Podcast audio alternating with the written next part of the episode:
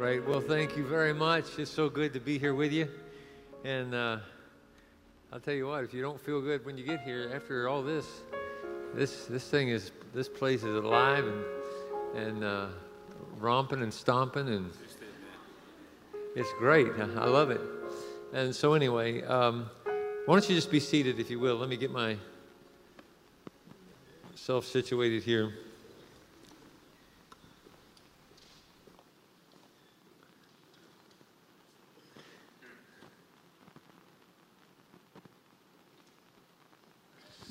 Uh, I pastored, I pastored a church in the heart of, right in the heart of America, in a city called St. Louis, Missouri, and uh, was planted that church uh, in 1980. Some of y'all remember 1980. Not all of you do, do you? and uh, and uh, had a wonderful run for so many years, and now my son is uh, one of my sons is pastoring the church there, and and and so I'm just uh, traveling, having fun with people like you. Isn't that something? So, anyway, uh, you know, I've been. Your pastor talked about how that, uh, you know, that said, he said I was a man of faith. It's one of the, I guess, you know, one of the things that he used to describe me. And which re- is really interesting because faith, the life of faith, living by faith, has been one of uh, about four main things that God has caused me to focus on literally all my life in ministry. Literally all my life in ministry. And um, the Bible teaches us in several places, a handful of places in the New Testament, it, make, it, it quotes this Old Testament passage in saying, the just shall live by faith. It says it over and over. Romans 1.16 is one of those places. He says, that this gospel, in it, the righteousness is revealed from faith to faith in the gospel. And so, in the gospel, righteousness of Christ is revealed from faith and leading to faith. And then he says, quoting that Old Testament passage, the just shall live by faith. And I asked myself, you know, somewhere down the journey, you know, I forget exactly how long ago it's been, but you know, I started out in the early years of my ministry with, with one idea of faith. And to me at that time, faith was now what I call substance faith, the substance of faith. And there are basically three different kinds of faith. I mean, things that people mean, let's say. They're not really kinds of faith, but things that people mean when they say faith. And one of those is religious faith. And so you can say someone is a person of faith. You hear that today in our culture, you know, um, outside of the church. You know, they say, What faith are you? And what they mean is, What religion are you? It could be a dead religion or it could be a false religion, but it doesn't make a difference. That's your faith. And so there's religious faith, which actually, which actually is no faith at all. And then there is the substance of faith. And that's what I really, that was my whole focus of faith for, for uh, many years in the early years of my ministry. And what I mean by the, by the substance of faith is, to me, you know, when I read passages like that, with God, nothing is impossible. And I can do all things through Christ who strengthens me. And, and you know, you, I, I would read these passages about uh, faith to move mountains, that you can if you believe uh, what you say and doubt not in your heart that this mountain shall be removed. And to me, uh, faith was mountain moving faith, meaning that what my faith was, it was, I, that's why I call it the substance of faith. I, I, had this view, it's, I didn't view it this way at the time, but I describe this way now. I, I had this view that I take my faith out of my pocket when I need to pray or when I ask God for something or when I need a breakthrough or a miracle, and I got to, oh, wait a minute, let me get this faith out. Now, God, I'm believing you. God, you change this thing. Lord God, I'm asking you to, and I'm believing for that mountain to move. You know, and you know, in that kind of substance uh, faith, we get real aggressive, you know, and like, ah, you know, you, you're pushing and you're shoving and, you know, and you're confessing and you're believing and you're shouting and you're raving. Ah, it's like when people are going to shout the devil out of the place, you know. And, and so that's the substance of faith. It's mountain moving faith. And mountain moving, moving faith is, is valid. Uh, you know, I, we've seen so many miracles. I'm so glad here that to hear that you, you, you all that you value and champion the idea that God is a miracle working God, that nothing is impossible with Him. That I'm, I'm happy to hear you. Do you all realize not every church does that? Thank God there's a spirit of victory in this house. Thank God. Oh, hallelujah. Thank God there's a, a roaring spirit in this place, a mountain moving spirit in this place. But I want to tell you something you'll never accomplish anything for God in a church corporately or in your life individually without an understanding that faith moves mountains, it changes things. I've had so many radical things happen it's wild. Listen to this. It's like, to me, I tell, I love to tell a story because it's, it's one of the most radical and extreme. And uh, I guess I tell it for shock value, you know, but anyway, listen to this. I was believing God for the first number of years of my ministry. God, I'm believing for miracles. And I would see miracles happen. Actually, this lady, one of the first people I prayed for, was actually the first lady I prayed for. And and I'm believing God for a miracle. She had a growth on the outside of her neck about the size of a golf ball. And, and, and we pray, prayed for her, and within literally one minute, saw that thing completely leave off of her neck. Now, let me tell you something. You have something like that happen one time by you, pray, you praying and believing God, let me tell you, it'll ruin you for normal Christianity. It'll just ruin you. You'll never go back to that old stuff again. You never go to that old, that old dry, dead lifeless stuff. Hallelujah. I like that. So I was praying, God, I want bigger miracles, bigger miracles, bigger miracles. And I was preaching one day just like this in, in a place. And this, actually, this woman, we hear this scream from outside while I'm preaching. And, the, and the, the, boy, the doors burst open. This woman comes running down the aisle people were parting ways for her to come down. And when she got to the front, I, finished, I, I uh, quit preaching, could no longer preach because she had gotten everybody's attention. And when I see her, she comes up and she has a little two year old girl in her arms. And this little girl, her little girl is dead. And she's screaming all the way, comes to me. It was just a little low platform. She comes running up to me, throws her little dead baby in, her, in, in my arms. And she said, My baby died last night last night. The baby was already, rigor mortis already set in. The body was cold and, and you know, hard. And listen, I lift that little baby up to God and I said, God, God, I am nothing without you, but Lord God, I believe that nothing is impossible with you.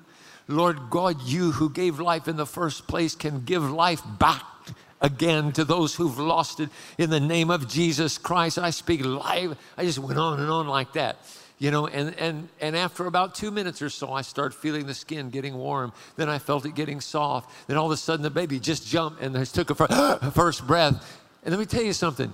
The greatest thing in the world is to take that little dead baby and see god bring her back to life and hand her back into the arms of her mother.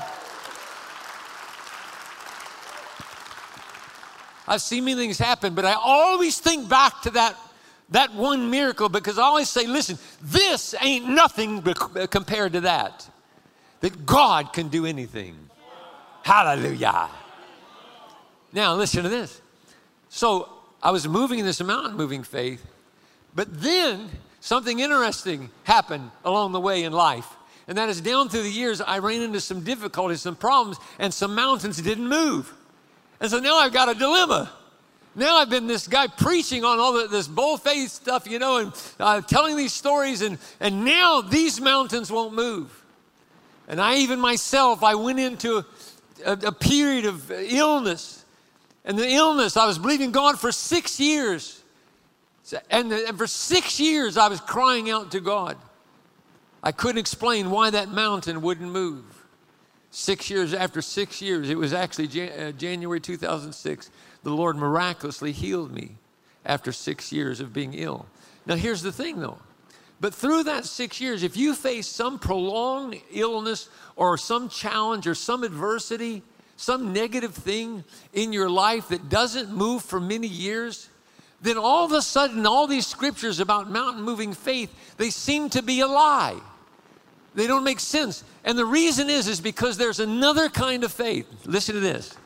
There's another kind of faith. There's this religious faith, which is wrong. There's this mountain moving faith.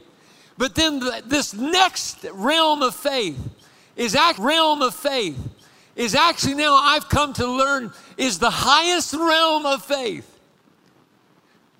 I got your attention, don't I? And you say, what could be higher uh, realm than this mountain moving faith? And listen to this. You know what it is? You ready for this? It's, it's, it's going to knock your socks off. Listen. You know what it is? It's trust. Now that blew your minds, didn't it? And I said, listen, I did, I went for a number of years before I got this. I had to have all hell break loose in my life, and, and my prayers are not seeming to work in order to me to figure this out. That the highest realm of faith is trust. And here's the way I explain it. And that is that, yes, God moves mountains. But what happens when the mountain doesn't move? And that will happen sometime in your life. What are you going to do when the mountain doesn't move? If you don't have the faith of trust, trust is the soil that mountain moving faith functions in. And I say it that way because people, oh, listen to this. I say it that way because people, you know, they think when I start talking about trust that that somehow I'm talking about, I'm kind of backing off of this aggressive edge of faith. We're backing off of this really, uh, you know, powerful, victorious message and lifestyle. Gear. We're talking about trust, but that's not the case at all. In fact, here's the way I say it, and that is that I have watched many people come into the church, and man, all of a sudden it seemed like they're the fastest growing person in the church. Their faith is so alive and so fine. I'm telling you, they're moving mountains, they're believing God for whole cities to change. It's unbelievable. Everybody's looking at them and say, oh, it's, it's a marvel. Look at their faith. It's so great. And I've watched them time and time again. They go like that and go like that until a moment comes where they pray or believe God, and then the mountain doesn't move for the first time. And then there's something else happens and the mountain doesn't move. And the person that supposedly had such great mountain moving faith, when mountain moving faith didn't work because they didn't have the faith of trust, they forsook God and their faith suffered shipwreck. And I ask the question what good is it to believe God for mountains to move if you're not going to have the kind of faith that says, no matter what happens in my life, no matter if things change or not, no matter what comes my way, my trust is in God. You with me now? That doesn't make my faith benign, it fires me up. Because I know that there is no length that the enemy can go in his attack against me that will ever get me to give up in my trust and faith in God. Hallelujah. I love it. It's like the three children in the fiery furnace. You remember Shadrach, Meshach, and Abednego? Wow, what names. Isn't that something? And these guys in the fiery furnace, and or, or the guy's going to put them in the fiery furnace, you know, for not worshiping his idol. And I love what they say. They say, this paraphrase, but they say, Listen, O king, if you throw us in that furnace, and if God, eh, you said, if you throw us in that furnace, God is going to deliver us. And they said, and we know He will. There's mountain moving faith. They said, God's going to deliver us. We know He will. But it's crazy. The next thing they, got, they say, the three Hebrew children said, but if God doesn't deliver us, let it be known that we will not bow down to your idols. Listen, Oh, that's what I'm talking about. That's the perfect paradigm. We see these guys, God's going to deliver us. We know it. A miracle is coming. Listen, but ultimately, their faith in God is not based upon them getting what they want. They're believing for it to happen, but their confidence in God is not tied to them being a consumer and God blessing them. Their trust in God is tied only to the character of God, the nature of God. You love that? Oh, King, if you put us in, God's going to deliver us. See, that's, that's your message. Don't ever change that message. That's your praying, that's your lifestyle. But underneath that, that mountain moving faith needs to grow in the soil of trust. Now, listen to this. Let's talk about this trust for a moment. Oh, y'all having a good time today? I like this. So let's talk about this trust. Listen. In Hebrews chapter 10, verse 22, this is in the Amplified Bible. I love this. Now, look, we're getting ready. There's a number of different ways that faith is described in the New Testament. I love this one better than any of them. Listen to this. In this, uh, this is the Amplified Bible, and here's the way it reads Let us all come forward and draw near. Let us all come forward and draw near with true, honest, and sincere hearts, in unqualified assurance, an absolute conviction. You ready for this? Watch. Engendered by faith, and then the Amplified gives us a, a description of this kind of faith. Engendered by faith, by that leaning of the entire human personality on God an absolute trust and confidence in His power, His wisdom, and His goodness. This thing blew my mind one day. When I'm reading this thing, he says, This is the faith. This is the unqualified assurance, the absolute conviction. Do you get that? That we operate by. It's the faith that is the leaning of the entire human personality. Give me a guy, give me a guy that's got a decently strong back, all right? Come on, pick one out. All right, thank you, my brother. Bless you. What's your name? Tavita. Tavita. Let's just thank God for Tavita. Come on, give him a big applause there. Look at this. Yeah, you got, you got, you're strong. Okay. Um, just stand there looking at me, uh, facing me like this, and watch it. Listen. And so he's one. It's very simple. This almost seems childlike to illustrate this, but I just I started picturing it one day. He says, "Faith." He said, "The leaning of the entire human personality on God." in trust and confidence. And I begin to realize that here's what faith is. Now, if I lean back, you going to catch me? Yep. You promise you're going to catch me? Okay, watch. Now, on the basis of that word, on the basis of that word, I don't see David. I can't touch him, but I'm just going to trust him. There you see. Yeah, awesome, brother. There you go. That's it. Now, this time don't push him back, but hold me in your arms, okay? Watch this. There you go. Now just hold me. Look at me. Hold like, listen, listen. Come on, you're doing good. Just keep going. There you go. Now, now look at this. I want you to see this. Now hold this minute. Listen. I want you to see this. Okay. I'll, thanks. Let's give him a big hand clap. Come on. What I wanted you to see is that when I first lean back in it, we think, oh, yeah, that's faith. He's leaning back. But it's interesting how something changed when I went on back and lifted up my legs. Do you notice that as long as I was just leaning back, but yet my weight was really still on my own feet, Tavita was very relaxed and calm. But whenever I lifted my legs and he carried my full weight, I quit sweating and he started. Do you notice that? He's back there like this. Why? And I'm not. Listen, because faith is the leaning of the entire human personality. The Lord spoke to me one day. He says, he says, faith is having both feet off the ground. I said, what do you mean, Lord? He says, many of us, it's like if faith were a stool and you got this stool and so you say, uh, God, I'm trusting you and you got one bun on the chair, but you really your weight's on this foot here. I'm trusting you, God. And I call them one bun Christians. one bun on the chair, but, but really, listen, oh, I'm trusting God. I'm trusting with my finances. Trust you with my life. Trust you with my future, my job. Oh, God, I trust you. But really, we just got one bun on the chair. Listen, why? Because we are kind of believing God, but yet we're keeping one foot on the ground in case God doesn't show up, then we can still carry on without God intervening. that thought, did you get that statement there? It blows my mind. This thought terrifies me to think that you can come to a place in your life where you can live without God showing up. He said, What faith is, it's putting both buns on the chair and lifting your stupid feet off of the ground. God says, So that I, listen to this, so that you can trust me completely with your life.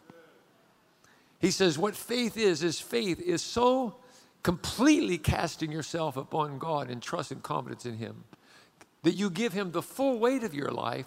That if God doesn't show up in your life, you're through. Many people never know what it's like to trust God with their life to the degree that if things in the natural don't work out, then, then, then they're, they're through. To trust God means, God, I trust you and you have to come through. Are y'all with me now? Because it's like this it's like, you know, well, let me tell you this.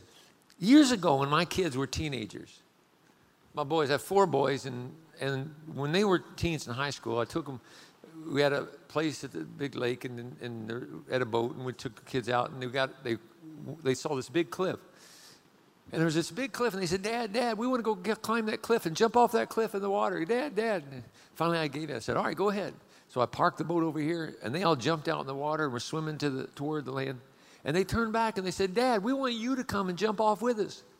And I thought, no, no, no, somebody's got to stay with the boat, you know? You just go on and jump off of that cliff. Finally, they started attacking my manhood. And, and it forced me to have to get out of the boat. I got out of the boat. I climbed that mountain. I got up the top. All these teenagers, they jumped off. Ah! All the way down. And I'm standing back here like this. There's the cliff. And I'm standing back here. And finally, the last one's gone. And I'm still back here. And the boys, I can hear them crying up, Dad, Dad, where you at? Dad, come on, jump. Finally, I walked up to the front, to the edge. And when I walked to the edge of the cliff, it's like my knees started having fellowship with one another. it was like, it was crazy. And then I looked down, it was the worst thing in the world I could have done. When I looked down, fear literally shot all up through my body. I'm standing there like this. And so I waited. But then all of a sudden I noticed the longer I waited, the more terrified I became. I was becoming paralyzed. Like, it's like my knees were locking in place. The, listen. So what I did is I thought, okay, I'm going to die, but I'm going to keep my manhood. That's, you know, that's what it's all about, right? Huh? And so anyway, I said, all right, here I go. I closed my eyes and I jumped off of that cliff. And when I jumped off and got in midair, I'm telling you, I, I lost my breath. I thought I was going to die. I was terrified. But then when I, I, I finally hit the water, and when I hit the water, a little bit later, I come out of that water, and by the time I shot up out of that water, I had my fist raised in the air. Yeah! I knew I could do it all along.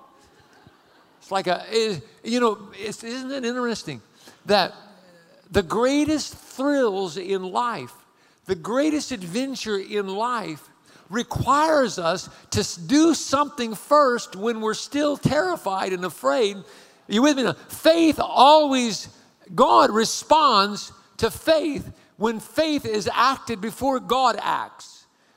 You with me now? People are always waiting for God to do something so they can do something. God's waiting for us to do something so He can do something. Did y'all get that? Come on, give the Lord praise. So here's the deal He says, faith by that leaning of the entire human personality on God in absolute trust and confidence in His power, His wisdom, and His goodness. Now, listen to this. This hit me. You got to get this. The leaning of the human personality on God is trust. What is your trust quotient? I say, here's the, what the trust quotient is your trust quotient is how far and long you will go and continue to follow God when nothing makes sense. Because many Christians, eh, subconsciously, they have in their minds this whole demarcation where that if, if it would end up that God wouldn't show up there, or if that wouldn't happen, then I'm out of here. And what trust is, is trust is that complete leaning on God in three things His wisdom, His power, and His goodness. And this hit me one day because I thought, okay, what, it's, it's leaning on His power, trust in His power. Well, the deal is, is that God's all powerful, and we know that, and that's all. That's not our problem. All of us believe that God has all the power to do it. So that's not really our issue. Trust in His power. Where we struggle is with the other two trust in His wisdom and trust in His goodness. Listen to this. He said, What it means to trust in my wisdom is that when you're going through life and you have setbacks and left turns and detours and all hell breaks loose in your life, nothing makes sense. And when nothing makes sense, he said, trusting my wisdom means you trust that there are things that God knows about what you're going through that you don't know yourself. That there are a lot of things in the equation of what's happening in your life through every season of your life that you don't understand. God doesn't give it to you. But just because you don't know it doesn't mean God doesn't know it. And so it dawned on me. You know, this atheist one day came up with this statement. He said, You know, Christians believe three incompatible statements, meaning they all can't, three can't be true. One of them's got to be a lie. He says, Here's what they are Christians believe that God has all power which means, he said, that if God wants to, he can deliver us from suffering. He said, number two, God is all love, which means God wants to do it if he can. And number three statement is evil does exist in the earth, which means that suffering is a regular part of the human experience. He said those three cannot all be true. God cannot be all loving, which means He wants to deliver us from our suffering. And He can't be all powerful at the same time, which means He can do it. He has the power to do it. And still, the third statement be true that evil does exist in the world. He says, one of them cannot be true. And when I heard that, all of a sudden, boom, a light went on. I thought, hey, smart dude, professor dude, listen, what if you're missing a statement? What if it's incomplete, your equation? What if number one, God is all powerful? It means He can. He is all loving, which means He want to, wants to. And there is suffering in the world. But what if there's another one? What if number four, God is omniscient, which means He's all wise, which means God knows what we're going through. He wants the best for us. He has the power to deliver us out of every little thing, but that God has a plan that He designed years ago before we ever entered this earth. That God had, a, had formed us for a purpose and He designed us uh, with a, a mission in mind. Listen to this. And God knew that way ahead of time. You listen to me. Oh, I love this. And that God, according to that plan, on those times when you go take detours in your life, you have setbacks. You go through hurts, people abuse you or misuse you, and you think, How in the world could this happen and God be here with me? Or some other crazy things happens. And the problem is, is that all the information we have is what we can see, hear, smell, taste, and touch. You see, we live on a linear timeline as humans, right? Which means we have three places we have the past, we have the present, we have the future. And with us, we either are here, which means if I'm in the past, I'm not in the present or the future. That's, that's real deep, folks. Think about it. And, or I'm here, which means I'm in the present, which means I've excluded the past and excluded the future, or I'm in the future. I can't be at two or three at the same time. But God says, I don't operate on a linear timeline like you do. He said, You must understand that I am infinite, which means I am in everything and everything is in me. There's not God and then a place called there. You can't have God and there because when you get there, God's there. That's God too. I love that. If you go, you can go way to the past to try to find the end, the beginning of God, and you can't because He is the beginning. You can go all the way to the end to try to find the end of God, and you can't because He is the end. He's the first, He's the last, He's the Alpha, He's the Omega. He is the one who was and is and is to come. He's the same yesterday, today, and forever. I love that. God says this He says, I don't live on a linear timeline. He said, I live in a place called eternity. And eternity itself is a place in me because everything exists in me. And he says, because of that, because I'm eternal, he said, I was the first, the last, the beginning, the end, the Alpha, the Omega. He said, what that means is this when you're going through something here and it's not pleasant, and then God comes to you and makes a promise, or you see a promise in His Word, and God says, I'm going to deliver you out of this.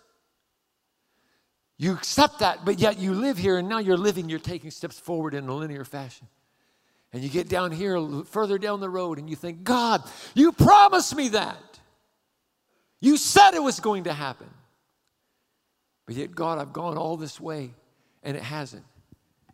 And God says, you have to understand that in the way, in the realm I exist, he said, I stand at the past and the present and the future all at the same time. So he said, you know, in like in Romans chapter 4, when God wanted Abraham uh, and Sarah to have a baby, and it's when God promised to them, the first thing he did is he called Abraham by what he had promised him. He wanted people to call him now by what he had promised him for the future. And I said to God one day, I said, God, how can you do that without lying? It says right there that you, God, call things which do not exist as though they did. I said, God, how can you say something that does exist that it doesn't exist and not be lying? Or how can you say something that doesn't exist does exist and not be lying? And God spoke back to me. He said, This is the answer, Rick. He said, You must understand that the moment I make you the promise, because the moment I'm standing there at the moment of promise, but at the same time, I'm already standing down here at the moment of the fulfillment of what I'm promising you. He says, so for me, he says, that's why the Bible says, I see the end from the beginning. I see the end from the beginning, not just because I've painted some mental picture uh, for the future. God says, I see the end because I'm at the end. When I, when I made the promise at the beginning, I was already at the end. That's why I told you it was going to happen because I already stood at the place of the fulfillment of that thing happening. Oh, hallelujah. I love that. And God says, You see, this is what true trust is. Trust is not conjuring yourself up into some mentality of faith or some mental picture that you are trying to develop, visionating, you know, and creating, putting something on your uh, you know, in your house on the wall, a picture that you can visionate about and, you know, and all that stuff. He said, it's not that about, about that at all. Faith is seeing, but faith is believing that what you don't see, God does see because He's standing there. So all faith is, is saying, even though what I see now tells me it's not true, but I know where God stands, and God says He sees it differently. And so I'm going to believe what He sees, not what I see. So th- you see, so that's trust in God. It's not trust in my own faith. And I end with this. Listen to this. God told me this. He said, Rick, he said, if you want to cast yourself fully on me, I said, what does that look like, God? He says, here's what it looks like. And he took me to this place where it was the beginning of my, the way I was called into ministry. Now just listen to this. This is so powerful growing up as a kid, I never wanted to be a preacher. In fact, I told all my friends that I wouldn't be a preacher. I said, I won't do that. And it ends up, I go to university and I meet my wife. And so now we fall in love. And so I, one night I asked my wife, I said, honey, I said, you know, I want you to marry me. And she looks at me and she tells me, she said, I love you too but I can't marry you. I said, Why? She says, Because you say that you'll never preach the gospel of Jesus Christ. And she said, When I was 14 years old, she said, I got down on my knees and cried out to God. And God told me that if I would cast my whole life upon Him and trust Him, that when I grew up, that I was going to be a man, meet a man who's a preacher, and that you and him were going to go around the world preaching the gospel together. She said, So I can't marry you. That's, that's wild, ain't it? So anyway, I thought, well, maybe I can change my mind. Maybe I can be, maybe I'll be a preacher. No, I decided at that point I didn't. I just said, I said, look, I'm insisting on this. I said, I love you. I said, I'd love to marry you. I said, but we're going to break up and we'll go our separate ways. And I said, if you ha- if you change your mind, I still I still am of the same frame of mind. If you change your mind, then we'll get married.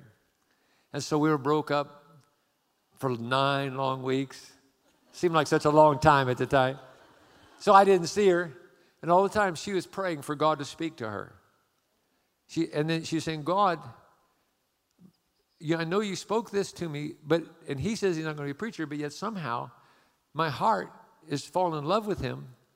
And she says, and I've prayed and I'm asking you to please tell me if it's against your will. Stop me. After nine weeks, the Lord said nothing. So, anyway, she couldn't stand it anymore. And one day I'm out here on the campus and she comes crawling on her hands and knees back to me, you know. it's been a long time. The details are vague, but it's something like that. It's, it's, it's something like that. If my wife was here, it might change a little bit, but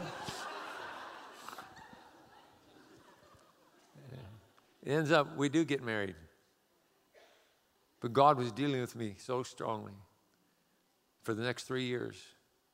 I couldn't, God's place I couldn't hardly stand myself. I was working my job now, and I just was absolutely miserable with myself. Does anybody in here ever know what it's like to go down a path in life where that you're on your own and you're just so stinking miserable where you can't hardly stand your life? That's the dealings of God. That's God saying, Get the weight off your feet and trust me with your life. And I was so miserable. One night I came home from work, I couldn't take anymore. And I'm not a crier, but I fell across my bed and I started bawling like a baby. I was crying out to God, God, what's going on? What are you doing? God, speak to me. And all of a sudden, just like that, I saw a vision. And the vision was all it was was a blank piece of paper. And I looked and I said, God, what is that? And then the Lord said to me in this vision, I saw at the bottom of the paper, it was blank, but at the bottom with a place for me to sign my name. I said, God, what is this? And God said, That's my will for the rest of your life. Now sign it. Listen to this. Oh, I feel God. I, I feel God dealing with people right now. Listen to this. Not just here, but at the other locations. Listen, wherever you are in your other locations, let God speak to you now, right where you are. I said, God, what is this? It's my will for the rest of your life. Now sign it. I said to God, I said, God, if this is a contract, I've signed contracts before. I said, I know how they work. You need to fill it in, fill in the details so I know what I'm agreeing to when I sign the paper. And the Lord spoke to me so strong. He said, No. He said, You sign it and then I'll fill it in.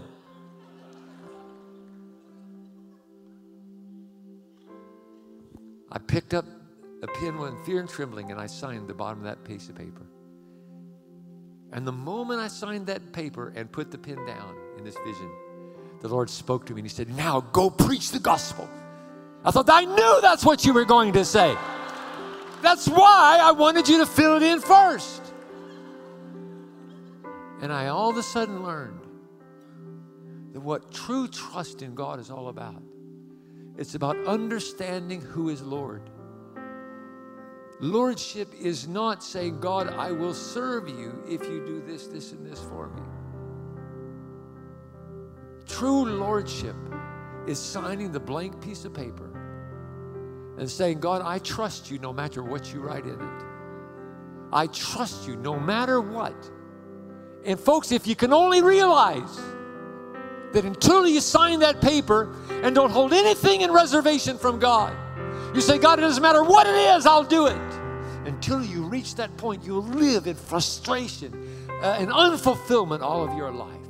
You get to the top of the mountain and it won't do for you what you thought it would. You sign that blank piece of paper, lay back in the arms of God, and say, God, I trust you. I trust you. I trust you. Everybody say that, Lord, I trust you. Lord, I trust you. Stand to your feet with me if you will. And I'd like to, hallelujah. Hallelujah. Let's just all just, just wait upon the Lord just a moment. God, do what you want to do in this house right now. Lord God, yeah, speak. Go ahead and speak to people right now. Lord God, I'm asking you, Lord, let the wave of your spirit blow up on the minds and souls of people's lives, Lord God.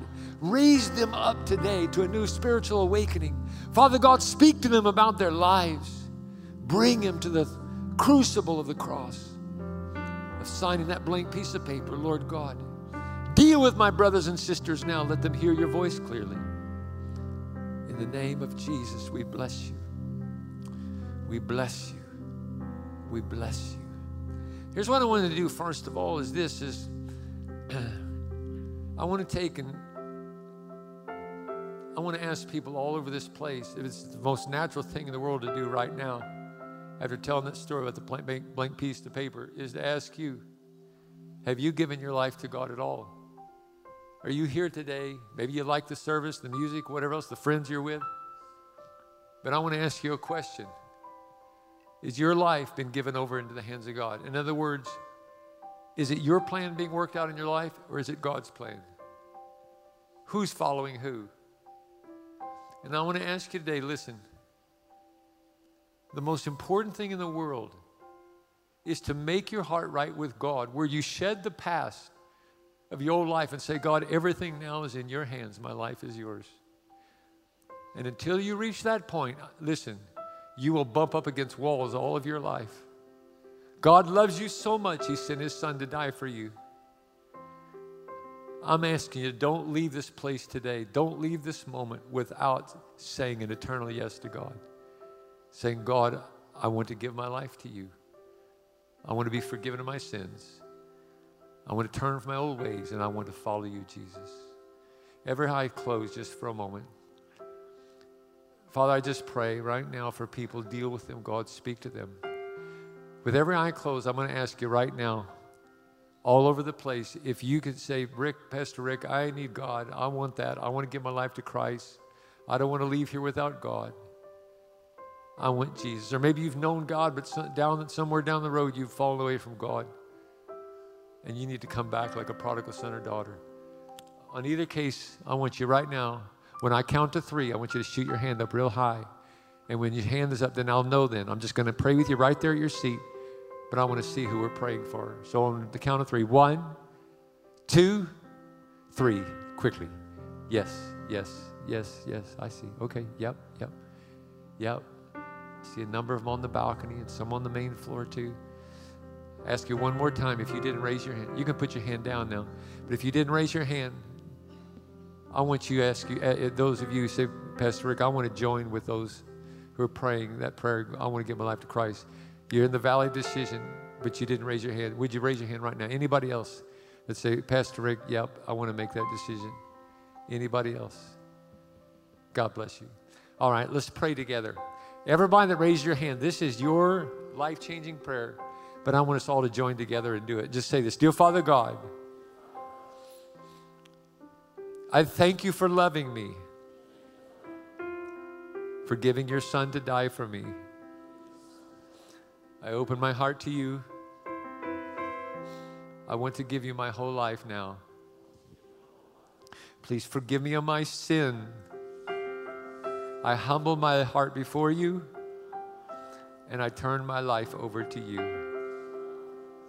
Come into me now. Live by your Holy Spirit. I thank you in Jesus' name. Now, just for a moment, let me just pray for you. Father, I just pray for those who've raised their hand. God, I pray that you would bring them into a complete, full encounter with you, Lord, one that will radically change them, will they never be the same. And then I pray for everyone else here this morning just listen to this. Those who maybe you've run up against some wall, maybe you, things don't make sense in your life, and this message is spoken to you. I want to pray for you. Father, in the name of Jesus, Father, I pray that you make yourself dear and close to people who've been in confusion. God, of people who haven't been able to see anything. God, I pray that first of all, you'd speak a word of encouragement to them and let them know that you are with them in the fire. Father, I ask you to do that, God. Wrap your comforting arms of love around them. And Father God, then I ask you, deliver them. Deliver them, God, and bring them out, God, to a new and fresh place. Lord God of victory. We just thank you in Jesus' name. Everybody said amen. Come on, give the Lord praise in this.